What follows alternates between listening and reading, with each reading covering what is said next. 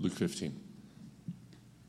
Jesus continued There was a man who had two sons.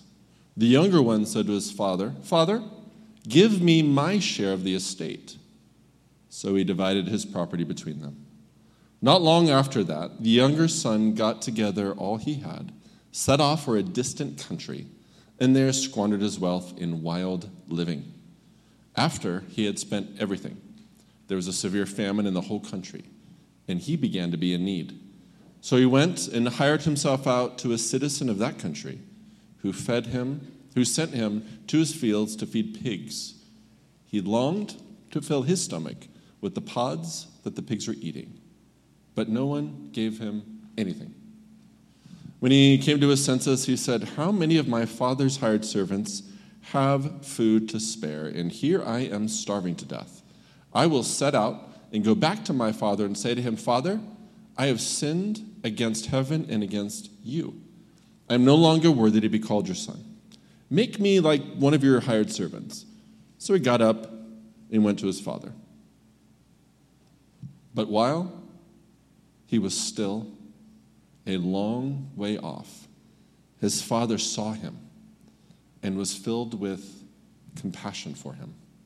He ran to his son, threw his arms around him, and kissed him. The son said to him, Father, I have sinned against heaven and against you. I am no longer worthy to be called your son. But the father said to his servants, Quick, bring the best robe and put it on him Put a ring on his finger and sandals on his feet. Bring the fattened calf and kill it. Let's have a feast and celebrate. For this son of mine was dead and is alive again. He was lost and is found. So they began to celebrate. Meanwhile, the older son was in the field. He came near the house he heard the music and dancing, so he called one of the servants and asked him, What is going on? Your brother has come, he replied, and your father has killed the fattened calf because he has him back safe and sound. The older brother became angry and refused to go in, so the father went out and pleaded with him. But he answered his father, Look, all these years I've been slaving for you and never disobeyed your orders. Yet you never gave me even a young goat so I could celebrate with my friends. And when this son of yours, who has squandered your property with prostitutes, comes home, you killed the fattened calf for him. My son, the father said, You are always with me, and everything I have is yours. But we had to celebrate and be glad because this brother of yours was dead and is alive again. He was lost and is found. This is the word of the Lord, and it is a good word this morning. We are going to spend three weeks in this passage, looking character by character. First, this morning, at the younger son. Secondly, at the older son. And if you're like me, that one might sting. But then the good news, the one who this passage is about, about the father. And I want us to move through identification first with the younger son, the rebel, second to the older son, the good one, ultimately landing on the father and how it is that we can increase our capacity to show mercy and to forgive people. In identifying with the younger son and then identifying with the older son hoping that we can learn to identify with the Father who is full of mercy and compassion, to receive God's mercy as both the first two sons, that we might give mercy to others. And as the sirens remind us, there's some urgency to this. Um, we'll just say that. Um, that was unprompted. I just folded that right in there. You see that? You're watching a master at work. So, teach us to forgive as the Father forgives the Son, the younger son, and teach us to have mercy and compassion as he pleads with the older brother to have mercy and compassion. Uh, Miroslav Volf wrote a book called Exclusion and Embrace. I read it once with a group of people, that helped me understand it. It is a book that is beyond my grasp to just sit down and read and understand, um, but it's a very good book and, and, worth wrestling with. And what Volf talks about, and, and he having front row seat to an ethnic cleansing uh, in, in Yugos- the, what used to be known when I was a kid as Yugoslavia in their civil war, their ethnic cleansing. He saw firsthand how people are capable the, the amount of evil that people are capable of. And he writes that the, the greatest evils are possible when you take one group, and the way he puts it, when you exclude one group from their humanity. So they are, they're not human, while excluding yourself from the company of sinners. Calls that the, the dual exclusion.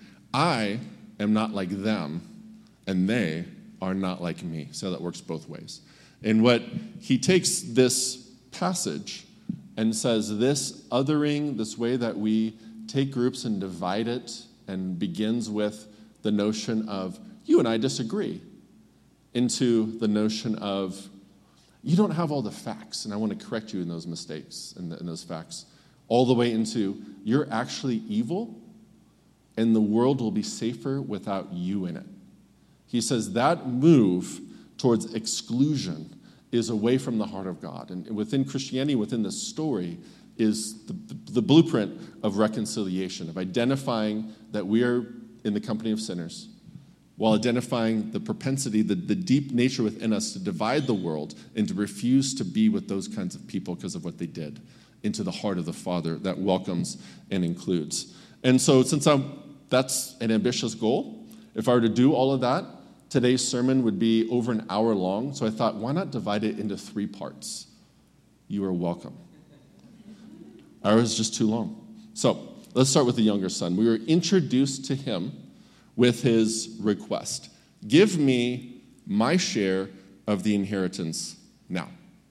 An inheritance is what you receive when your father passes. And since he's the younger son, if you were to divide the father's estate into three parts, the older son gets two parts as the firstborn man. Um, the, all the younger sons get a half portion from the older son. I, you would not believe I used to teach math by how I just explained ratios of work. The older brother gets twice what the younger brother gets. So he gets that, that ends up being a third of his estate. Uh, and what he says to his father is, I don't, you know, the problem with inheritances is you have to wait for the father to die before you receive it. I don't want to wait. I want it now. I want it today. And normally, death separates me from you, but I receive an inheritance. What I want is I want that separation now. Give me my cut, my share, so that I can go and enjoy this while I still have my youth, while I still want to party, uh, as it were. So he's saying, I, your relation, my relationship to you is quantifiable. It's an amount of gold. That is the third the value of your estate. So if you would be kind enough, I know that back then people weren't super liquid. So sell a third of the cattle, sell a third of the land, give me a third of what you have, um, get a loan to cover a third of my share of the harvest this year. Just, I understand this is going to take some time. Um, but within a day or two, if you could get me my share of the inheritance, then I can move on and we can walk away. It's, it's unheard of. It's so unheard of that I am sure when Jesus began this story and told it in, the, in its original form in you know, 2,000 years ago, there was a gasp. I mean, some of the, the request is so crass and wicked that even saying it makes, would have made people feel uncomfortable. It's, it's so um, disrespectful, calloused, even evil. Who would request such a thing? But what, as shocking as the son's request is, the father's actions are even more shocking. Because what does he do? He gives him his share. Let me tell you the story that would you would have expected to hear back, back then. You know, son younger son goes to his father, says, Give me my share of the inheritance now. The father reaches back and gives him a firm backhand across his face. And the spins the son around so he falls down and says, How dare you dishonor your father in this way? I will not be reduced to a pile of gold so that you can have your little parties. I'm not a good actor. I'm realizing that right now. I was like, I don't even know what I was aiming for right then. Uh, but uh, did, no, I, that's, that's even worse. All my accents blur into something that is utterly incoherent. Like, there's no place that says that in that way, Jon. Um, so, did not, did not, the law, I can, anyway, did not the Lord command Moses that you are to honor your father and mother? Therefore, I take your inheritance and give it to your older brother who is faithful. He's always here, he's always working, he always does what he's asked the first time. You know how firstborn are. I don't have to tell you guys how firstborn are. Uh, oh, wait, I'm firstborn. Oh, man, I got to text my sister. Um, so, do you, do you, th- he gets, you are dead to me. You, you are cast outside of the family. You are cast outside of the property. You are to go and live in poverty and obscurity. Be gone. Like, that's how the story is supposed to go. But what the father instead says is okay, give me some time to get things together. But I'll have it for you on Monday morning by daylight, and you are free to go. And at first light, son takes the money, loads up his mule, leaves, and doesn't look back. And like all rebellion, starts out really fun. This is the best. I love college. It's kind of what he's going off to, to a you know, school like, oh, I don't know, San Diego State. So he goes down there and go Aztecs. Uh, so go out there and uh, squanders his wealth. All this, you know, I just, part of in thinking about this is how is wealth accumulated? It's generational. Uh, if you're selling land in particular, this may have gone all the way back for generations after generations that has stewarded the land, that has built up enough wealth and capital to pass on to the next generation, that's provided stability. All these generations of, of, of work, the accumulation of, and the, the sustenance from generation to generation, gone. Traded in for um, wasted, traded in for a pile of empty bottles and nights he probably can't remember anyway. Um, I was teaching a class a few weeks ago at Oak Valley College, spiritual formation class, and I was, to put it really frankly, I was just, I was bringing it that day. It was really good. But then, in the in the in the kind of the denouement of my lecture, these two beautiful large white dogs run past the door. And then whatever I was talking about, which I actually have no idea what I was talking about that day, but I do remember the whole class looking at those dogs this gasp of like, oh my gosh, are they lost?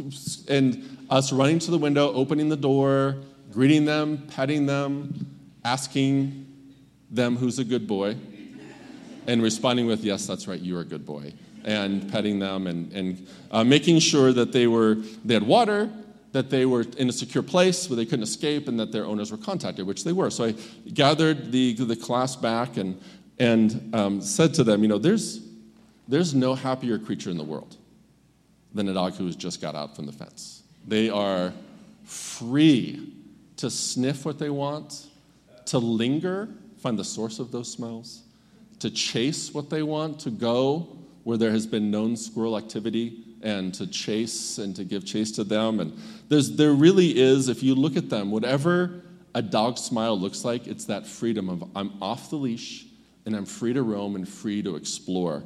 Um, but in that moment, they're free, they're happy. When you see a lost dog and you see their joy, you think, oh my gosh, they look really happy. But I'm concerned for them because they don't understand, they're going to get hit by a car. They don't understand their danger that they're in. And night is coming. And when night comes, it's cold. They're going to be hungry by then. They're going to be thirsty. All the adrenaline uh, I don't know if dogs have adrenaline, but whatever the dog version of adrenaline is, has long worn off, and they are scared, they whimper, nobody comes to take care of their needs, and they realize at some point that they've made a horrible mistake. And that's what happens to the younger son. He's free, he loves it, but then what happens? Famine comes, he's out of money, and he's hungry, and he's scared, and he's alone. There's nobody to show him hospitality because he's in a, in a faraway land. These are not his people. And he has traveled outside the boundaries of the Torah, the law of Moses, the law of God to his people, saying, the, the, the, the big four that the law of Moses are the widow, the orphan, the immigrant, and the poor. So here is an immigrant who has no money. But there's no law of Moses governing over people to be attentive to this and to take as their personal responsibility caring for somebody who is a stranger in a strange land. There is that they are not his people. There's no prophets rallying the people, saying, You have forgotten that you are called to be a blessing to others, to leave space in your fields for the poor to gather and to care for themselves, to, to hear the cries of the widow, the orphan, the poor, and the immigrant, because I hear those prayers and I am for them. And if you are not for them, then you are putting yourself on a reckless and dangerous place. There's no law and there's no prophets. It's been said and, and I say that as somebody who has a, a keen memory of good sayings and a short memory of who said them. But it's been said that the poor among us are our prophets that speak to who we truly are as a people. The prophets are the ones who stand up and tell us how to get to a place where we can be a blessing to everyone. So we hide the poor from our sight and we kill our prophets. And that's ultimately what is happening here. Randolph Richards uh, wrote a book called Misreading Scripture with Western Eyes, and he tells the story of where he reads the story of the prodigal son in Western seminaries and places like this. So when I say Western, I mean America, Western Europe. And he tells the story, and then he, after he's done with it, we just heard it, he asks, What happened to put this man in a place where he was feeding pigs and longing to eat what they ate? And what in Western context, what we see, first and foremost, is squandered money. He was fiscally irresponsible. But when he goes to Latin America, the continents of South Africa, that's not a continent, that's actually a country.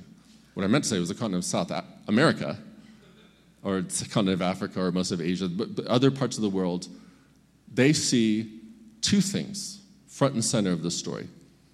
One is a famine. Two, and I'm going to read the words that Jesus put it because I think this is stood out to them uh, in ways that I, I want to, wanted to stand out to me. Um, he says, He longed to fill with the pods that the pigs were eating, but no one gave him anything. So, what the rest of the world sees, what we often meet, miss, is a famine and a lack of hospitality. He was in need. Nobody sought to take care of his need. There's nobody to show him hospitality, and there's no one to help protect him from the famine. It's not until the famine comes that he's in problem, which is a reminder we don't control our environment. That, that we, I think that's why we miss it. And the other is that there's nobody around to take personal responsibility for the plight of a poor immigrant. It's worth asking why it is that we miss what famines bring the world and what happens when people don't show hospitality. Because I think there's a blind spot within us for a reason. And part of this parable is seeing that the prodigal son was treated by others in the way he treated his own father that in telling his father, Your value to me is measurable, it's a pile of gold, it's my inheritance. And then he goes to a place where his value is measured by his wealth and his ability to provide a party and provide hospitality to others. But when that's gone, he ceases to exist altogether, which is exactly what he did to his father.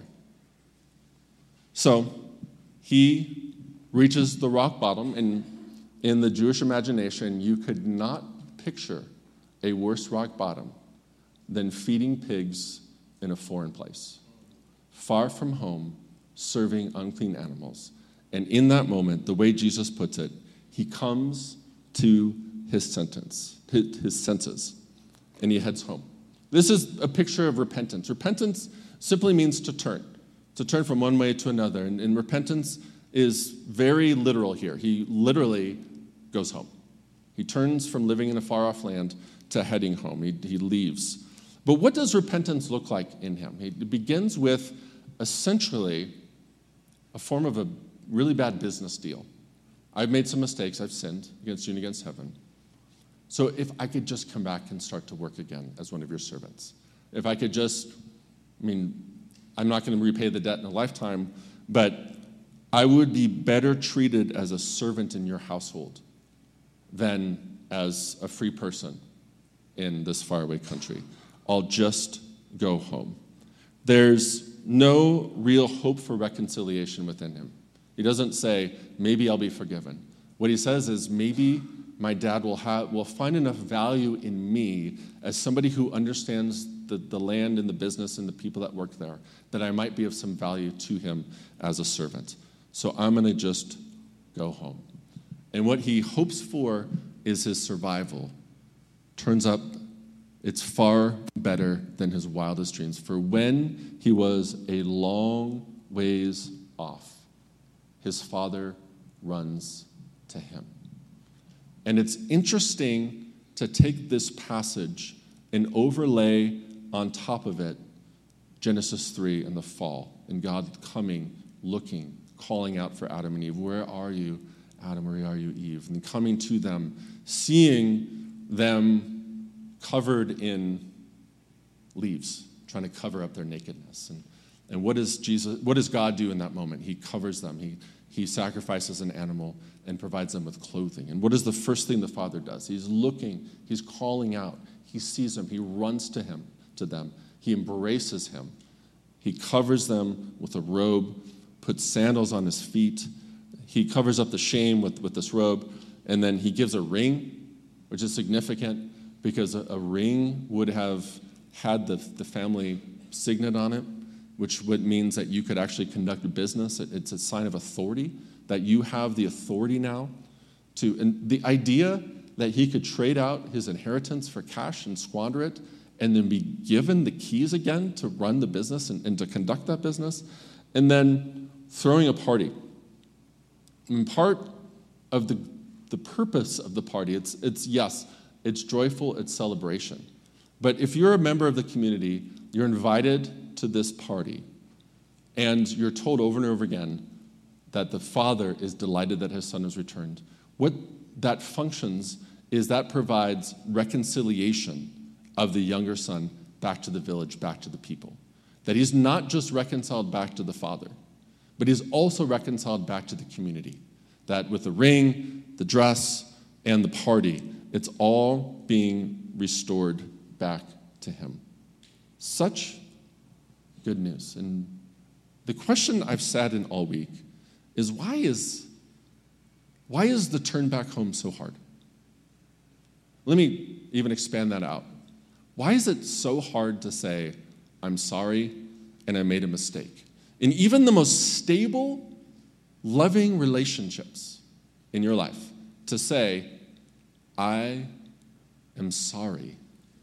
I made a mistake. What is it within us that makes it so hard for us to confess to one another, I made a mistake? If you see, the three moves in this parable are the rebellion, the bottom, and then turn home. It is always the turn home that is the hardest. It is always admitting, I am lost and I need help. They say in recovery, that your best thinking got you here. What made sense to you, the road you took, got you to this place. And to put it in the context of the story, your best order of thinking got you feeding pigs. An animal trying to survive, longing to eat what the, the pigs eat. Um, and what maybe turning home will give you a new future. Maybe that future will be working it off. Maybe you're going to find that you live in a world that has more mercy and grace embedded in it than you imagined. And maybe what you'll find in that turn is that you'll get what you really want deep down home, a place where you belong, look out for each other. Uh, um, in this parable, judgment takes the form of creating space for him to leave. And mercy takes the form of welcoming him home. There was no punishment the father needed to give the son because he'd already, gone through, he'd already come to the end where he, he received the wages for his rebellion. The father keeps no record of wrongs, stands waiting, looking, hoping today is the day that my son comes home. Think Jesus tells stories to reform and reshape our imagination. When you sit in shame, this is what you're doing is you're imagining a future where you don't have a home. If people only knew this, I would be rejected. People that I love the most wouldn't want to have anything to do with me. I know God sees it, so I kind of can't look directly at God because I know that He is privileged to my innermost thoughts. If people knew the real me, I would be, well, I'd be like the prodigal son, cut off, nobody wanting to have anything to do with me, and maybe, just maybe, somebody would take enough interest in me to help me ensure my own survival.